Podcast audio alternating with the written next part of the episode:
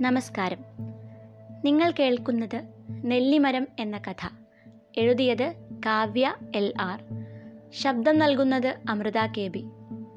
പ്രസിദ്ധീകരിച്ചത് കനൽ രണ്ടായിരത്തി ഇരുപത്തൊന്ന് ജൂൺ ലക്കം നെല്ലിമരം. എന്റെ പേര് നെല്ലിമരം.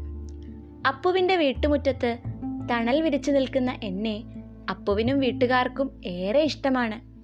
ഞാൻ എങ്ങനെയാണ് ഇവിടെ എത്തിയതെന്ന് കൂട്ടുകാർക്ക് അറിയണ്ടേ? എന്നെയും എന്റെ കൂട്ടുകാരെയും കുറേ ആളുകൾ ചേർന്ന് കറുത്ത പ്ലാസ്റ്റിക് കവറുകളിൽ നിറച്ച് ഒരു വണ്ടിയിൽ കയറ്റി അയച്ചു. അവിടെ എനിക്ക് വ്യത്യസ്തരായ ഒരുപാട് കൂട്ടുകാരെ കിട്ടി. കൊന്നമരം അത്തിമരം ഞാവൽ മരം അങ്ങനെ ഒരുപാട് പേർ. പതിയെ ഞങ്ങളെ കയറ്റിയ വണ്ടി ചലിക്കാൻ തുടങ്ങി. എങ്ങോട്ടാണ് പോകുന്നത് എന്നറിയാതെ ഞങ്ങൾ എല്ലാവരും അമ്പരന്നിരുന്നു. അല്പം കഴിഞ്ഞ് വണ്ടി ഒരു വലിയ കവാടം കടന്ന് ഒരു വിദ്യാലയത്തിന് മുന്നിലെത്തി. കുറച്ചു പേർ ചേർന്ന് ഞങ്ങളെ ഓരോരുത്തരെയായി താഴെ ഇറക്കി വെച്ചു. ഞങ്ങൾ ചുറ്റുപാടും നോക്കി. അതാ കുറേ കുറുമ്പന്മാരും കുറുമ്പത്തികളും വരിവരിയായി ഞങ്ങൾക്കരികിലേക്ക് വരുന്നു. സ്കൂളിലെ പ്രധാന അധ്യാപിക അവിടേക്ക് വന്നു. എല്ലാവരോടുമായി പറയാൻ തുടങ്ങി. മക്കളെ ഇന്ന് ജൂൺ അഞ്ച് പരിസര ദിനമാണ്.